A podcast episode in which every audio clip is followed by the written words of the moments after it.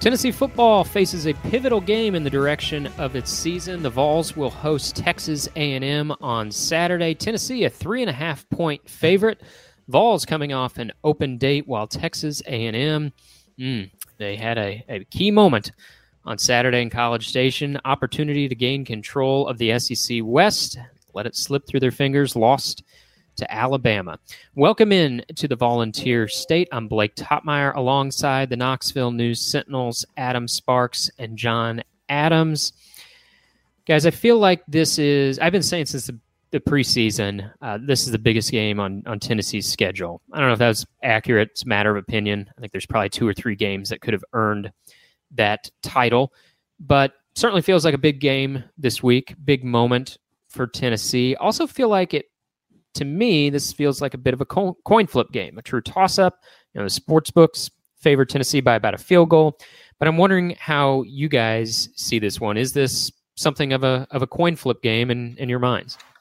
Yeah, it's a toss up game. It looked like a toss up game in the preseason. I think it still is. Obviously, Vegas thinks so. The the the line on this game is like three points or something like that. Tennessee favored. Um, and uh, you know what we thought in the preseason has kind of come to fruition. We thought the topic this week would probably be how Tennessee comes off of a bye week and how Texas A&M comes out of the Alabama game.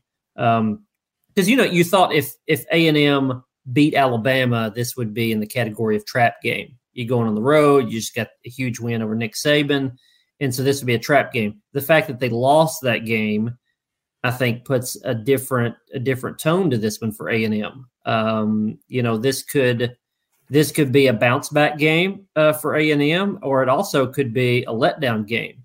Uh, let's say Tennessee goes up fourteen to three or fourteen nothing or something like that. Um, they've been known to have fast starts the past couple of years. If they have one of those, um, you know, does A and M say this season is lost and pack it in, and Tennessee takes control? If uh, if you get A and M playing with the ferocity that they have on defense a lot this year, uh, Tennessee could it could be a bad matchup for Tennessee. And so, um, what we thought this game would be, I think, in the preseason is is what we're going to get. And so much of what Tennessee has now is a healthier team than they had going into the bye week, uh, but with some big questions, especially with Bru McCoy out. Yeah, I favor Tennessee by the narrowest of margins in in this, and mainly because of intangibles. I think that was a brutal loss for Texas A&M. It was playing for everything last week in Kyle Field. 108 108,000 people in the stadium.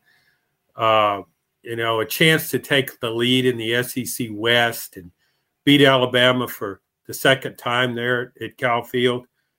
And losing that game the way it did in the second half, I think it would be very deflating I think it'll be tough for A&M to come back on the road in what will be a very hostile environment. Uh, and I think the, another sort of intangible is the open date for Tennessee. Helps Tennessee have fresh legs, maybe.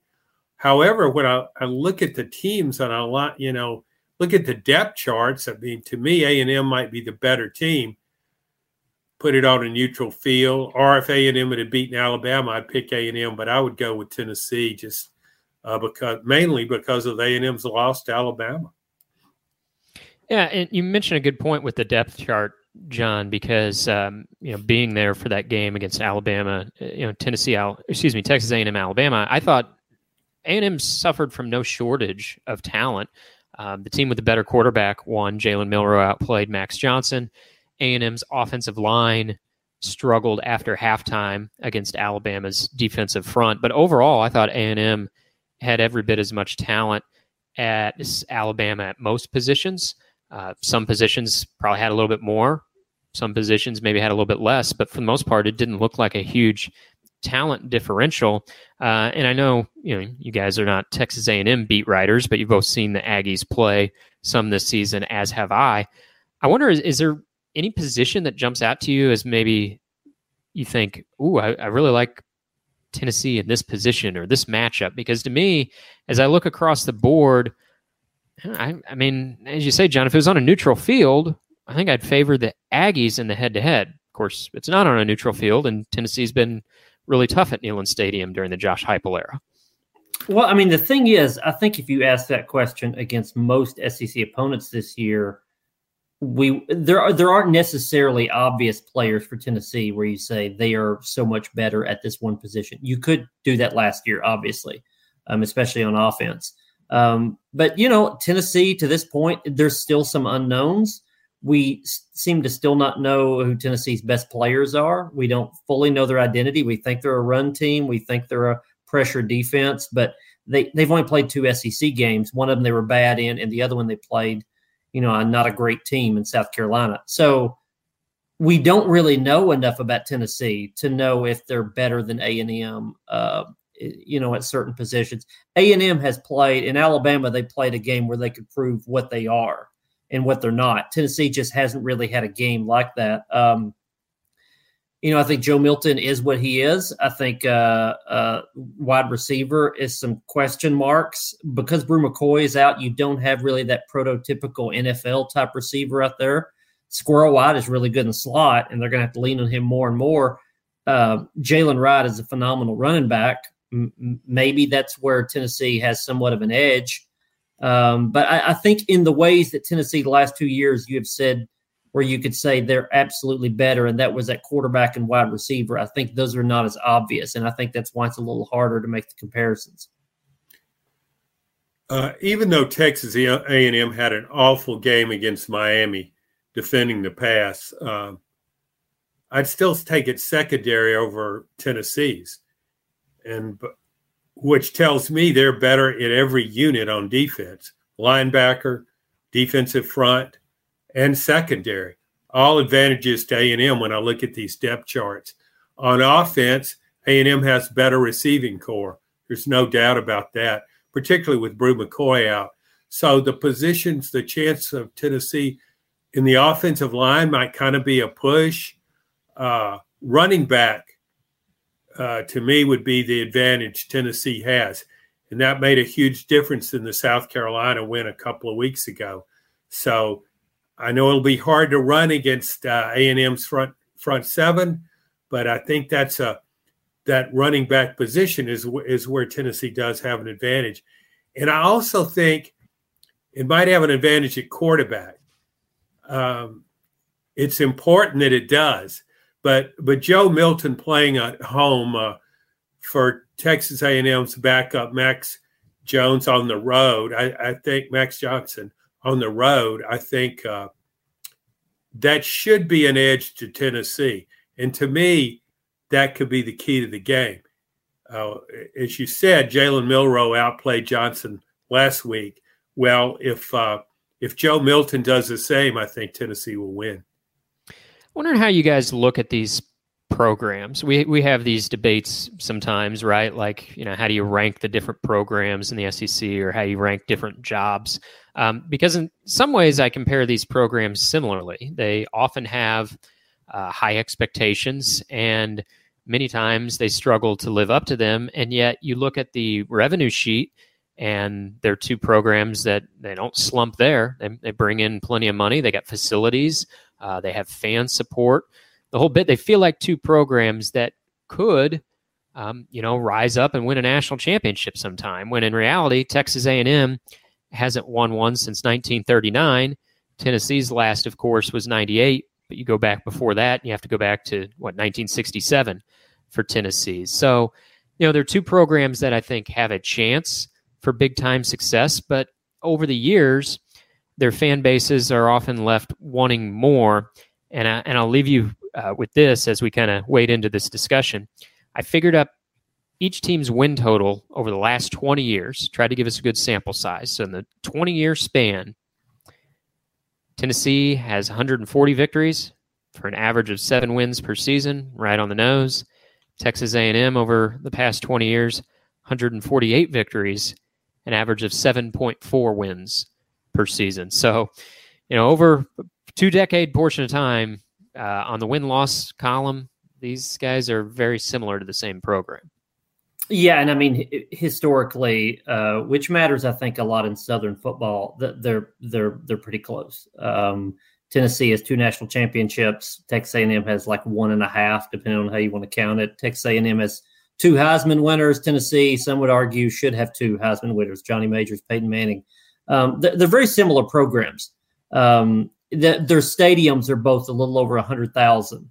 Um, one has a 12th man, one has Rocky Top. It's it's you know the they're very comparable in that way. But I think a big distinction between the two is that Tennessee can be really good and feel like it's elite. Texas A&M can be really good and still be dependent on how it compares to Texas. And I think that's something that Tennessee just doesn't have to deal with. Now, Tennessee sometimes will gauge success or failure based on how Alabama does, how Georgia does, so on and so forth, but not directly in the way that A&M does. And I think that'll be even more so when Texas gets into the conference. Um, Tennessee doesn't have to doesn't have to deal with that. You, you look at last year, Tennessee was 11 and two. They didn't win the East. Georgia won the national championship. Uh, nobody in the Tennessee fan base said that uh, wasn't that as good of a year as we wanted because Georgia won the national title. You don't have that one to one comparison all the time. A and M is always going to, you know, deal with the shadow uh, of the Longhorns, and um, so I feel like that's almost a ceiling uh, that Tennessee can exceed that that A and M can't. Um, better uh, they have a chance to have better facilities in any given year because there's a ton of money at Texas A&M. There's plenty of money at Tennessee too, but um, you can you can have all the players that you want in the state of Texas. You don't have even have to leave the state to get what you need. Tennessee certainly that's not the case, but you you always are going to have to deal with Texas, um, and the fact that Tennessee does not have to do that, I think makes them they're very similar but also very different. T- Tennessee can be Peyton Manning. Um, Texas A&M can be Eli Manning, who's a Hall of Famer, but he's still the, he's still the little brother. You know what I mean? it's, that's, that's just sort of what you're dealing with, and I think that will become more and more the case as Texas uh, comes in. Now, in the modern era, um, you know, I, I, I I'm curious to see how A&M deals with Texas coming into the conference because over the last decade – I've known more about A and M than I have the Longhorns because they're in the conference, and they did have a chance, I think, for separation in this past decade, and they really they really missed an opportunity. They had Johnny Manziel and all that, and it seemed like early on they were going to have a chance to pass Texas. Um, but it just never came to fruition. You thought maybe when they got Jimbo Fisher, you thought they're going to win a national title before the Longhorns can can can catch up, and that didn't happen. So I, th- I think historically people are going to look back and say A&M missed its window.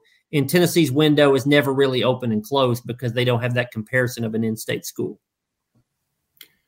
I'll care. Uh, I'll extend that uh, Texas uh, A&M comparison. Uh, Texas, obviously, the team that uh, Texas A&M fans would love to hate and would most like like to beat, but Oklahoma Texas is a bigger rivalry than Texas and Texas A&M, and not just because Texas A&M is now in the uh, in the SEC. Oklahoma is in a different, uh, you know, it's been in a different conference at times, but uh, the Red River Shootout uh, is a bigger game and has a higher national profile. It's like the Aggies are kind of always just second. Uh, however, I, I think I think the potential at some point in the NIL era, A&M should win a national championship. I think it's just going to be getting the right coach. It's had good coaches. It had R.C. Slocum was very, very successful. Uh, uh, Jackie Sherrill did really good things there. Um, but and Jimbo Fisher has a nice resume, but if A&M gets the right coach, it's just to me, as Adam pointed out, that recruiting base in Texas. Heck, if if A&M can just get the 25 best players in the Houston Metroplex every year, it can contend for a national championship. Uh, it, that's a program I think that uh, the fans probably feel a little bit cursed at times, and, and then and and maybe that's why I put so much stock in the Tennessee A&M game based on what happened last week. It it was just another Aggie moment where opportunity knocked. A and M kind of went to the door, but couldn't quite open it.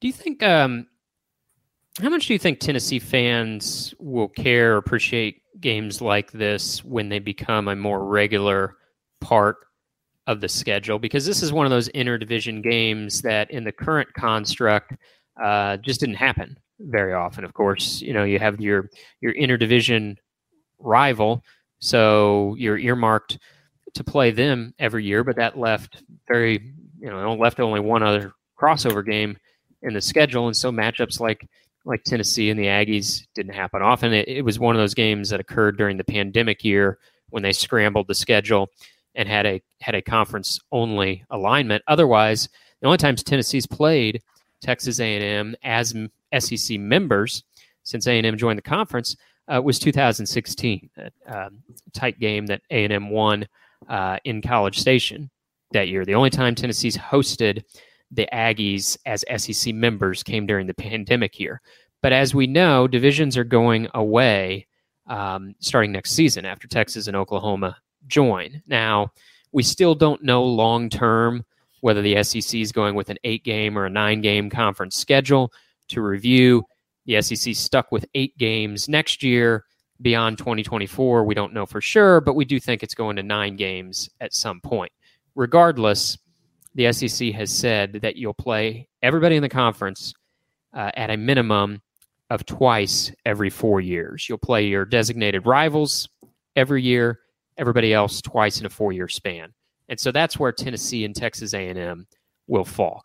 How much do you think fans will enjoy seeing teams like A&M more often? Are they not going to care? Are they going to miss you know some of the East matchups that sort of fall away on an annual basis, or do you think fans will appreciate seeing the Aggies and teams like them more often? The newness at times will be better, um, but it's this, it's an extension of the same conversation. If you ask a Tennessee fan, "Hey, what do you think about playing A and M, going to A and M?" Uh, the answer is going to be, "Well, I'd rather go to Texas. I'd rather play Texas," and that's going to be the the easy comparison. There's just sort of a um, there's there's more of a desire to go to Austin and play the Longhorns than there is the Aggies. Uh, I don't even know if I can quite explain that. Um, I've went to I've covered I don't know two or three games at A and M before. Kyle Field is cool. It's enormous. The student section is is unique on its own. Um, I, I covered a game during COVID there. I remember and uh, the the social distancing for whatever you think of that did not exist in that game in the uh, in the twelfth man section. Um, so it's it's a rowdy bunch and it's fun. Uh, the campus is cool at A and M. I went to the uh, I think it was this last summer. Went to the the George Bush Museum there. The, the library they have that on campus. It's it's a cool place to be, and I kind of feel sorry in some sense to A and M that it's it's looked at as somehow below the Longhorns, but that's how people are going to view it. And uh, whether you ask it uh, next year or ten years from now, what do you think about playing A and M or going to A and M? The answer is going to be that's fine, but I'd rather be playing the Longhorns. Well, that's that's true. I think. Uh, in fact, I think Tennessee fans would rather go to Oklahoma they'd rather go to Norman, Oklahoma. That's certainly a, it's one of the most storied programs in in the country. Uh, however, I think they would really appreciate going to College Station. The facilities at that school are amazing uh, in in every area.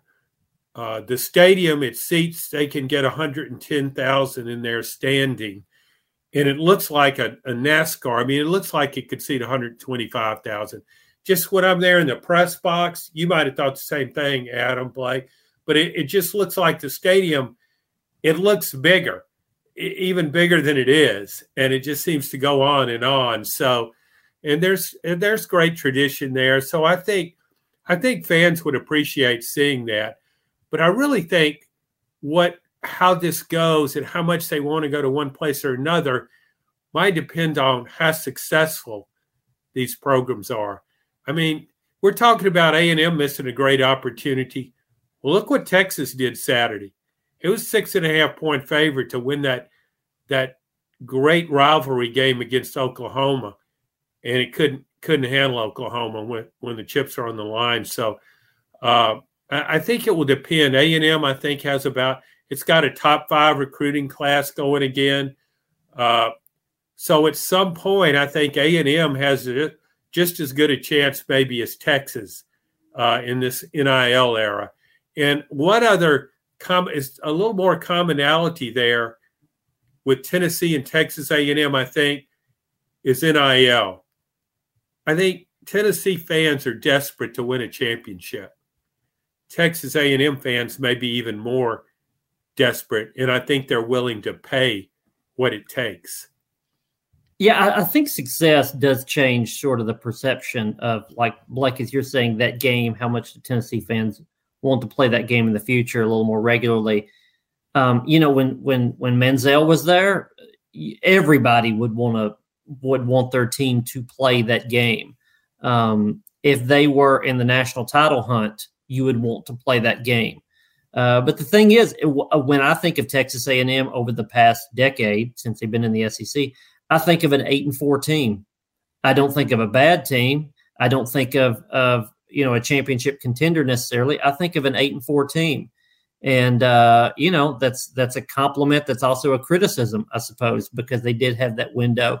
But players, which you get in the NIL, and successful teams and programs, that changes your perception of it. But A and M has just not really got to that point, aside from when Manziel was there, and obviously he's I mean, he's a Netflix documentary, so or ESPN or whoever did the documentary. So when I watched that, I thought, how old is Johnny Manziel? and he's he's he, that was really that long ago, which which stunned me. Yeah, I was writing some things down, guys, as I was I was reflecting on our thoughts between the programs, and uh, I, I just kind of run it down here. We said history pretty comparable, NIL advantages pretty comparable. Seems like between Tennessee and Texas A&M. They both seem to be doing well in the NIL space. Uh, facilities, both these schools have have just great facilities. Um, revenue and resources probably tips a little bit toward A&M. Tennessee's no poppers, but Texas A&M is an absolute revenue giant and resources giant. Uh, recruiting base tips A&M being in the state of Texas, and then flagship school not being in anybody's shadow tips Tennessee. So it's like there's several ties the way I'm counting them up, and and maybe I'm oversimplifying it, but like the the debate between the programs, there's several ties. I scored two for uh, lean A and M, and I scored one lean Tennessee. Smoky versus Reveille, that's pretty close. I think it's pretty tight. John but, loves Don dog mascots. I'm sure I do, do too. Oh, I do too. Yeah. and uh, who's the biggest name? uh, Peyton Manning versus Johnny Manziel. Mm. Two very different guys. Two gotta very, go Peyton very there, different so, guys. I would got to go Peyton point Tennessee, and it's a tie game again. I would like I would like to have Peyton's income more than Johnny's. no, no doubt about it. Um, when we you know wrap up thoughts on on this game, guys, because it is such an important one, and and you know can kind of be dwarfed, I guess, in some ways uh, by Alabama next week, but not really in terms of the significance to Tennessee's season. I think this one stacks uh, right up there. Is, if there's something that you think could swing this in Tennessee's favor, I know we talked about sort of the rosters and the matchup earlier, but I don't know if I want to call it an X factor or label it however you want. Something that could swing the game in Tennessee beyond the crowd, something something with the team what do you think it could be that, that could tip the scales to Tennessee in this coin flip type of matchup? Well, I'll give you a couple thoughts on this one. Um, one is I want to see what Tennessee's like second wind looks like. Um, Tennessee's offense uh, during Josh Heupel's tenure has been very good when it had time to prepare. They're usually good early in games when they come out and they have that script of plays. They're usually good coming out of halftime with that script of plays. It's the lulls that come after that when they have to – go to you know page two or page three. Um, in the bowl games, uh, both years the offense has been great. So now they've had a bye week. I want to. I think they're going to come out pretty strong. They're going to have a good plan. It's what they do once that that plan is done, and they've got to sort of adjust within the game. Um, that's one thing. I want to see what their what their second wind is. Um, and number two, you know, fans, if you're watching this game, I don't expect you to pause it much, but if you pause uh, the pause the broadcast right before Tennessee snaps the ball, it, will be interesting because I'll do this uh, if this, especially if it's a close game, I'll do this on the replay. Pause it and see if uh, if A and M is rushing four, their pass rush, or if they're rushing more than that. If if they're rushing four and getting to Tennessee, then the game's over. A and M's going to win the game um, on early downs, first, second down, um, how many are in the box, in the tackle box? Is it five? Is it six? Is it seven?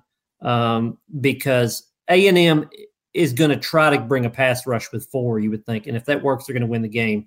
If they don't have to drop a lot of guys into coverage um, and they can load up the box to stop that run, Tennessee's the best rushing offense in the conference. A&M's the best rushing defense in the conference if they can bring a lot of guys in the box and bottle up that run and not be scared by the deep ball, um, A&M's going to win the game. Um, if A&M is dropping two safeties deep as opposed to one safety, um, then that tells you that Tennessee can maybe run the ball. If they can't run the ball and there's two safeties deep, Tennessee's going to lose the game. So there's a lot of pre-snap counting, I think, which I know Josh Heupel is going to do, that will tell you where this where this game is going. Um, a&M is probably going to crowd up on the line to receivers. They're going to try to press them, uh, press man at the at the line of scrimmage. See if these receivers, some of them a little inexperienced, some of them smaller, like Squirrel White, to see if they can keep them from getting deep, get, getting vertical. If they can do that, Tennessee's not going to win the game. If Tennessee can win those one on ones, um, I suspect you're going to see a lot of a lot of shots downfield. And I guess I put all those together and say Tennessee is going to have opportunities to win this game. I think they're going to get a lot of deep shots. If A and M's not giving that up, then they're going to be able to run all day on A and M. Um, they're going to get opportunities uh, if they are going to win. I think coming out of this game, we're not going to say that A and M, you know, dictated everything and bludgeoned Tennessee if Tennessee wins, we're going to say they took advantage of opportunities and matchups. If Tennessee loses, we're going to say they had opportunities and they squandered them. I think that's what's going to come down to. And I think both of the coaches know that too. To follow up on that, I, I kind of think it could be big plays. Uh, Max Johnson, A&M's quarterback, has a really nice touch. He's been accurate on the deep ball if he has time to throw. If he gets time to throw, I think he could hit Evan Stewart or Ainias Smith for big plays against Tennessee secondary. On the other hand, Tennessee hasn't made big plays like it did last season, certainly, but it has had a few. And A&M's given up big plays in the secondary. Alabama just repeatedly went after this right cornerback, uh, Josh DeBerry, I think was his name. Mm-hmm. Uh, Jermaine Burton had a career game against him, and he stuck out. Maybe he won't still be starting this week, but he was, uh, you know, he stuck out like a neon sign on his helmet out there, and uh, A and Alabama really, uh, really attacked him. So I think, kind of based, kind of like what Adam said, opportunities. I think Tennessee will have some opportunities for big plays in the passing game, and it needs to cash in on them. All right, big one at Neyland Stadium on Saturday. You can follow along uh, with all the coverage this week and on game day over at knoxnews.com, and we will be back with you next week. Thanks for listening to this edition of the Volunteer State.